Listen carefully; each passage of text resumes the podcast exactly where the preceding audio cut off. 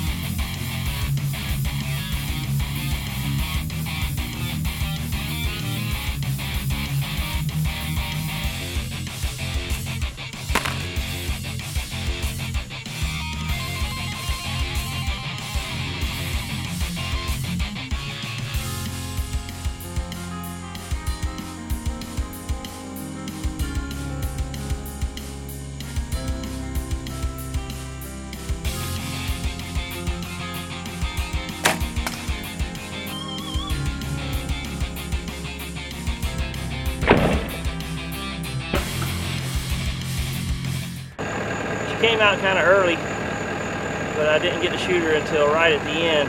Uh, she got a little spooked uh, with some other deer out there. My first hunt with Ozonics and with uh, the new bipolar broadhead, so uh, very satisfied with both. So anyway, uh, very excited to be getting my first deer of the year. Looking forward to a big 2014. Thanks to Tim Knight Bipolar Broadheads, got the work done. Thanks for watching our video podcast. You can watch high definition versions of all our shows at hunt365.tv. Stay connected with us and receive notices of all our new episodes by liking us at our Facebook page.